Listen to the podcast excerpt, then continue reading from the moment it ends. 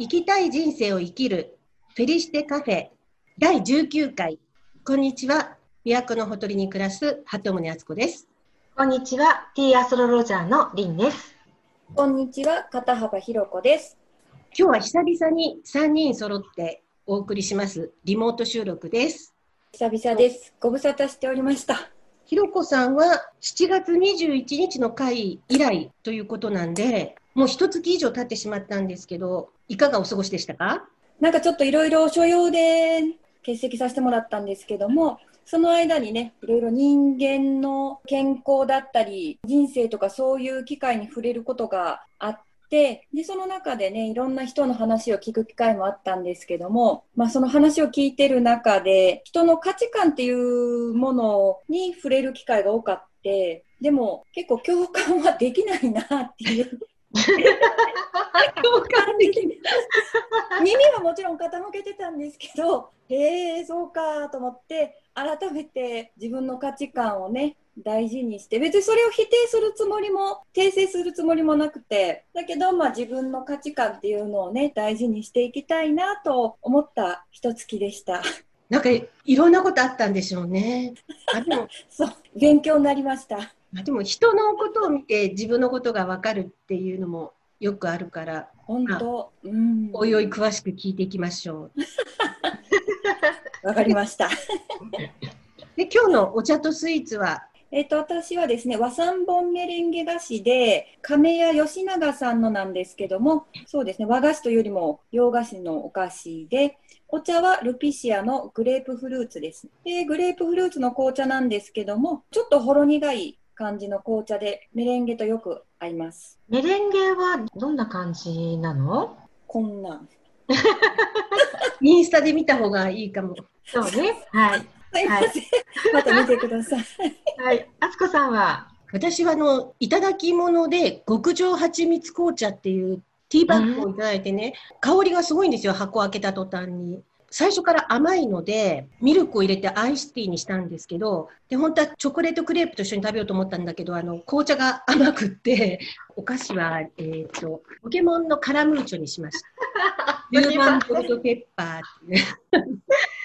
えー、来ました、ポケモンカラムーチョ。あ、でもこの蜂蜜紅茶ね、すごく美味しくって、今日はだからミルクティーにしたんですけど、昨日はあの、レモン入り炭酸水を混ぜたりとか、で、くださった方に聞いたら、あの、甘さのないフレーバーティーとブレンドしても美味しいですよっていうことだったので、いろいろ試して。茶葉なんですか？ティーバッグなんですよ。すごい蜂蜜の香りがするんです。カラムーチョとの辛みはいかがでしょうか？あいや、音するしと思ってまだ食べてないんですけど。後で教えてください。はい。はい、と私はですね、少し前に、私もいただき物なんですけれども、アンディシャルパンティのクッキー、インスタでまた見てくださいね。かわいい小さなクッキーたちをお皿の上にちょっと並べて遊んでみました。で、紅茶はですね、京都にティーパーティーカンパニーっていうあの紅茶教室があるんですけれども、そこの先生にあのブレンドをお願いした妹のオリジナルティー、ブールノアゼットっていうね、アールグレーがベースになった講座なんですけれども、それも一緒に用意してます。リンさんの妹さんのオリジナルティーそうなんです。えっ、ー、と、妹のサロン名がブールノアゼットっていうんですけれども、そのブールノアゼットっていうね、イメージに合わせて先生に作っていただきました。とってもね、アールグレーの良い香りがします。妹さんはでも愛媛にいらっしゃるんですよね。はい。愛媛でやってるんですね。はい、はいひろこさんの近況報告もちょっと聞いたんですけど、前回からの振り返り。はい。えー、っと、獅子座新月は私にとったら結構、なんか、いつもより、こう、パワフルな感じが、あの、インスタとかにも書きましたけど、パワフルな感じがしてて、で、雑談編でも少しお話ししたかと思うんですけど、なんか小さなことからできることってすごく大事だなと思って、で、その時は、おうち瞑想会の話をしたと思うんですけれども、ポッドキャストも、まあ、その小さなことからできることの一つなんですけど、えっと、ある方に、こう、わかりやすい、まあ、入門、入門編のような先生術のことがわかる何かないですかっていうふうにおっしゃっていただいたので、と今までね、そういう、まあ、入門編は講座としては作ってなかったんですけれども、ちょっとね、えっと、作ってみようかなと思って作りました。で、自分で考えて何かを始めるっていうのもすごく、まあ、大事なことの一つだなとは思うんですけれども、えっと、誰かにこういうことをやってほしいですっていうことに対して、なんか答えられるように、これからね、なっていったらいいなと思いました。で、あと、立地感をどこで表現するっていうのが、こう、獅子座のね、テーマとしてあったんですけど、立地感、立地感、立地感って思いながら、今、まあ一番なんか自分的にその時興味があったのが、お肌だったので、ちょっとね、真剣に、あの、あんまりね、あの、意識してお手入れしていなかったので、まあ自分を愛するという意味でも、ちゃんとお手入れをしてあげようかなと思って、ちょっとこの2週間ね、頑張ってみました。あつこさんは？私はその8月19日、獅子座新月の自分の思いを素直に伝えるっていうのはすごく意識して、ほとんど人と会ってないのでね、家にいたので、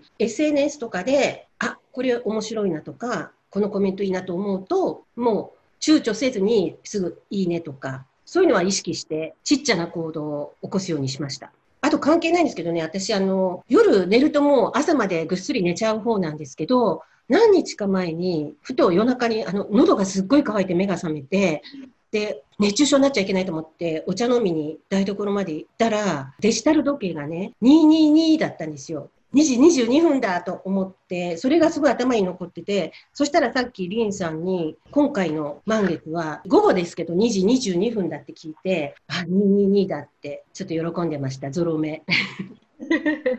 ね、なんか重なってますね、不思議と。数字の2ってなんかこう、数字自体に意味って持ってるんです？そう、なんか、まあ、重なるとね、その意味合いが強くなるっていうんですけど、2っていうのは、2つあるじゃないですか。1つ、2つっていうね、2つあるので、こう、向き合っているっていうので、まあ、2つの物事を二元論とか白とか黒とかっていうふうに、2つの物事を見るっていうことと、でもう1つは、受容するまあ、人だったり物だったり出来事だったり受容するっていうキーワードがあるんですね。でそれはあのこの後お話ししていく魚座にもそういうテーマがあるので、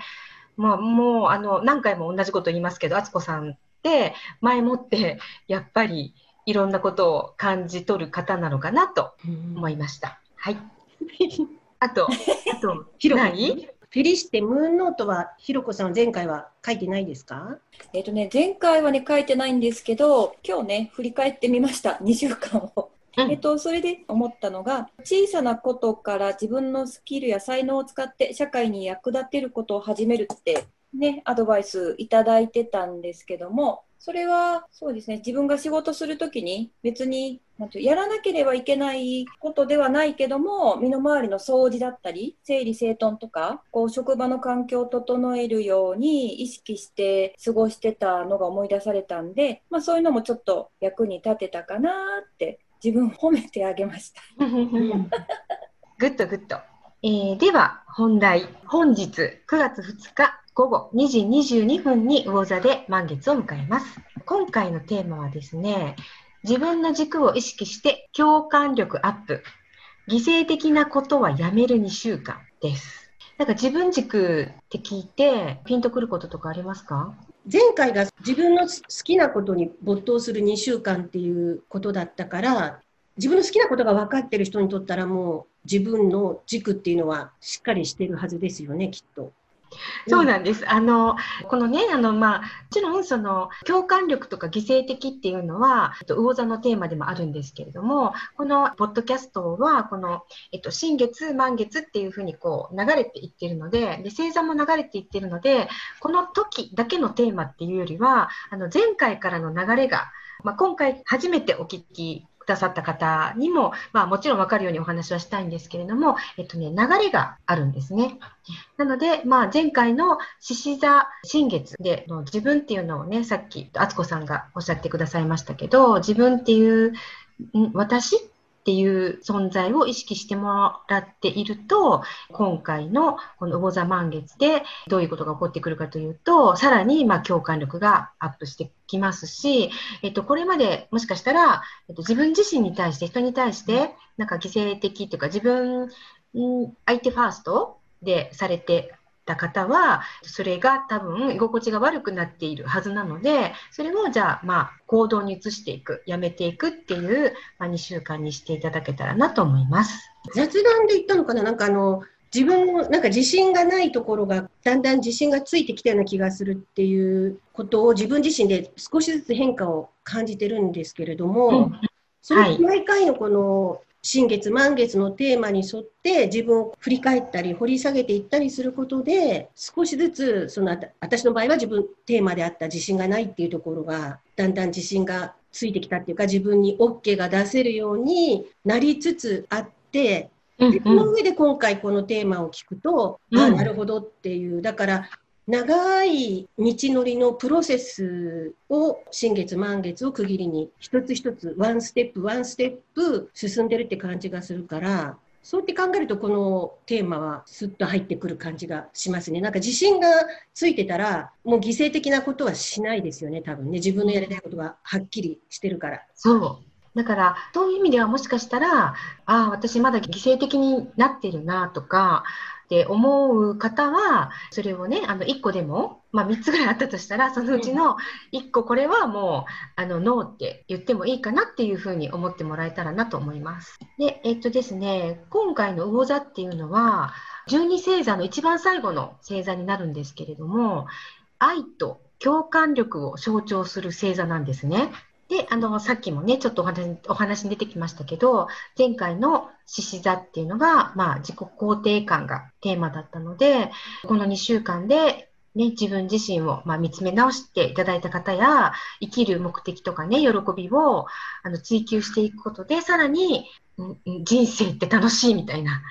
そういうね、あの、喜びを感じた方もいらっしゃったかなっていうふうに思います。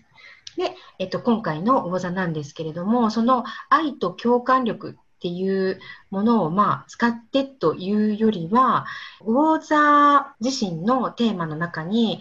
境界線を飛び越えていくっていうのがあるんですね。境界線を飛び越えていくって聞いたらどんな感じがしますか？お二人。境界線って何？って。うん。境界線を飛び越えるから共感できるっていうことなんですか、と、そう。パーソナルスペースって聞いたことあります？なんか人と人との距離？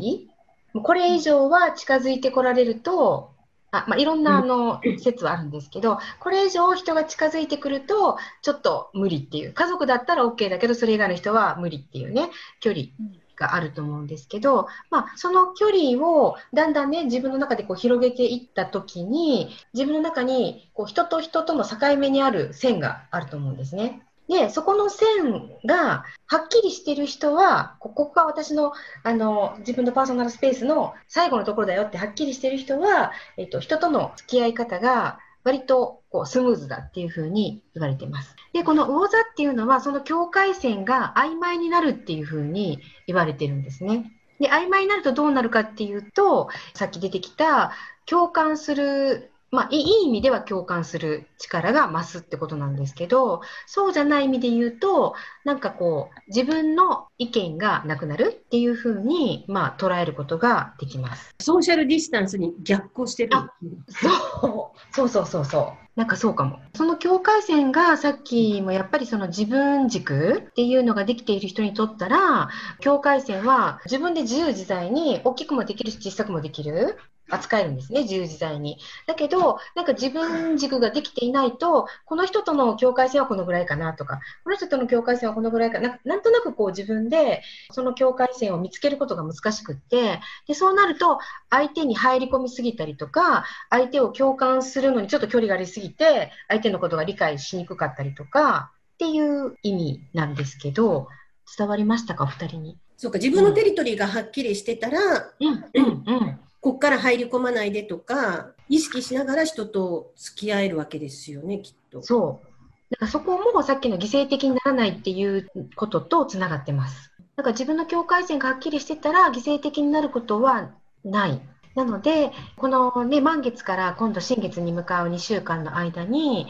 例えば自分はそうしたくないのに、まあ、あの、それが悪いことだとは言わないんですけど、えっ、ー、と、相手のためを思って、でもなんとなく自分が犠牲になってるなと思ってイエスって言っちゃったことがあったとしたら、それはもしかしたら自分を大切にできていないかもしれないので、そういうね、体験があれば、自分が自分のことを大切にしているかどうかっていうことがわかるっていうお試しがやってくるかもしれません。カニ座の殻を思い出したわ。そう、ナイス、ナイス、ナイスツッコミ。えっ、と、なぜかというと、カニは甲羅で分けるでしょ？甲羅がある意味境界線。だけど、魚座には境界線がないんです、実は。あ、そっかお。海を自由に泳いでる感じ？そう。だから、カニの場合は殻があるから、ある程度自分で境界線を作ることができるんだけど、魚座は境界線がないので、どこまでも、まあ、愛が広がっていくといえばすごくいいような言い方だけれども、なんか自分がなくなるっていうふうにも言えます。魚座の人が自分がないっていう意味じゃないんですよ。魚座的なエッセンスが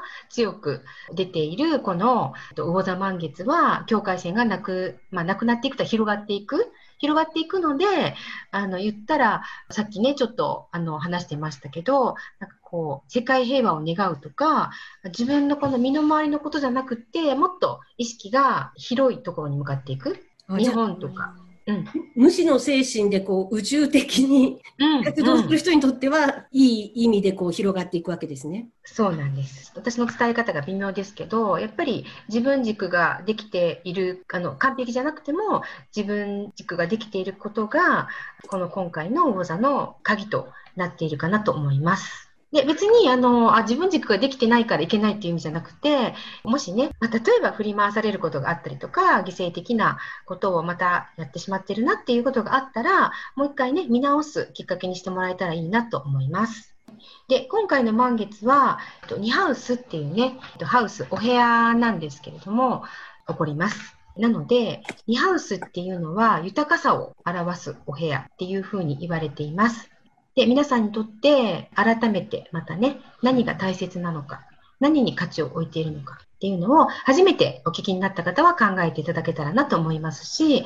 まあ何回か連続で聞いてくださっている方には、あ、もう私にとって大切なものってこういうことかなっていうのが見えてきているのかなっていうふうに思います。えっと、前回の星座の時に出てきた立地感うんうん。というワードと、このうん。うん、今回の2ハウスのキーワードの豊かさって同じこと？立あ地そうそう、同じこと。それは内面的に満たされたっていうことが豊かさ？えっと、それも、まあ、まあ、一応そのニハウスのキーワードとしては、お金っていうキーワードもあるんだけど、でもそれはその人によりますよね。あの、その人が何、まあ、何に価値を置いているか、お金だったら、それがニハウスのテーマとなるし、内面だと思ってたら、それがニハウスの豊かさになるので、はい。それはその方によって違ってくるんですけど、これもなんか、その人のね、チャートを見てみると、多分ね、何に価値を置くのかっていうのは分かります。なるほど。はい。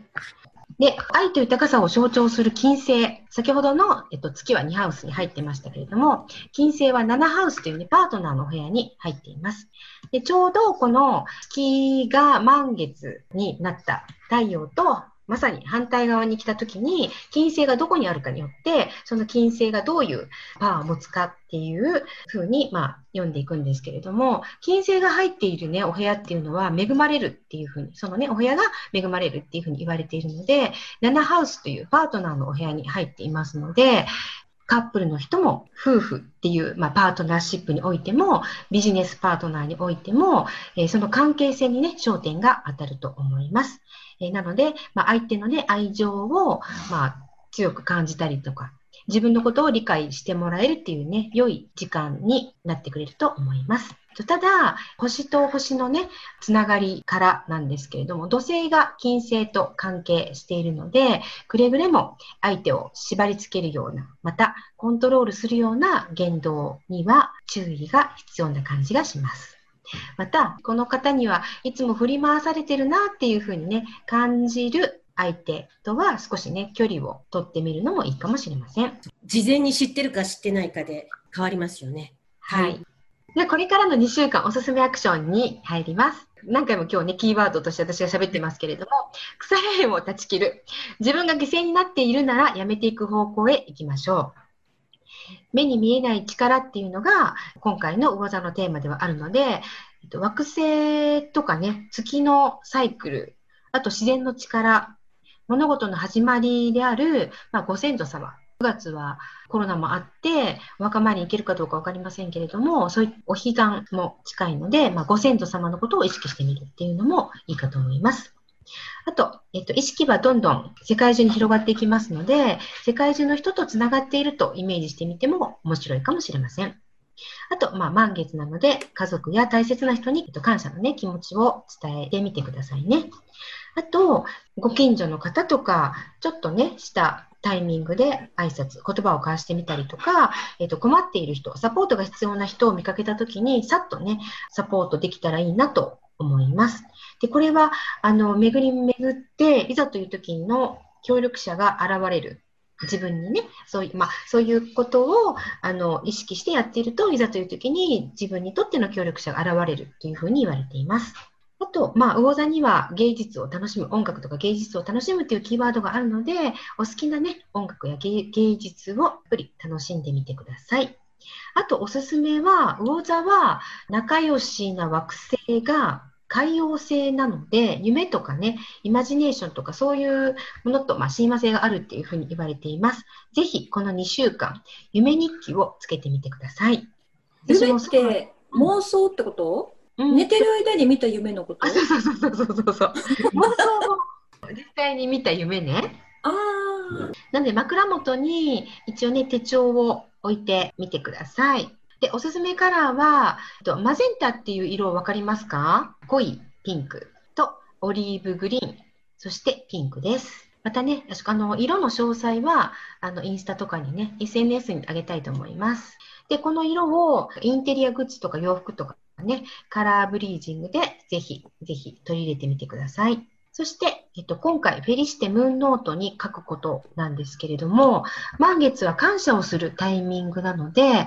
感謝をした上でお願い事をする場合は、あたかもすでに叶ったかのように、何々になりました。ありがとうございますというふうに、感謝の気持ちを乗せて書くと、引き寄せが起こりやすくなります。えなので、自分や家族、周りの人へ感謝の気持ちを伝える。新月のお願い事を振り返り、まあ、もしね、叶っていたとしたら、えそのことに対して感謝をしてみてください。そしてあとね、リアルに叶ったところをイメージする。そして感謝の言葉を綴るっていうのは、先ほどね、えこんな風に感謝の気持ちを乗せて書くといいですよっていうね、まあもう一度同じことになりますが、お伝えしました。魚座のキーワードはもう一回お伝えすると、共感力の高さ、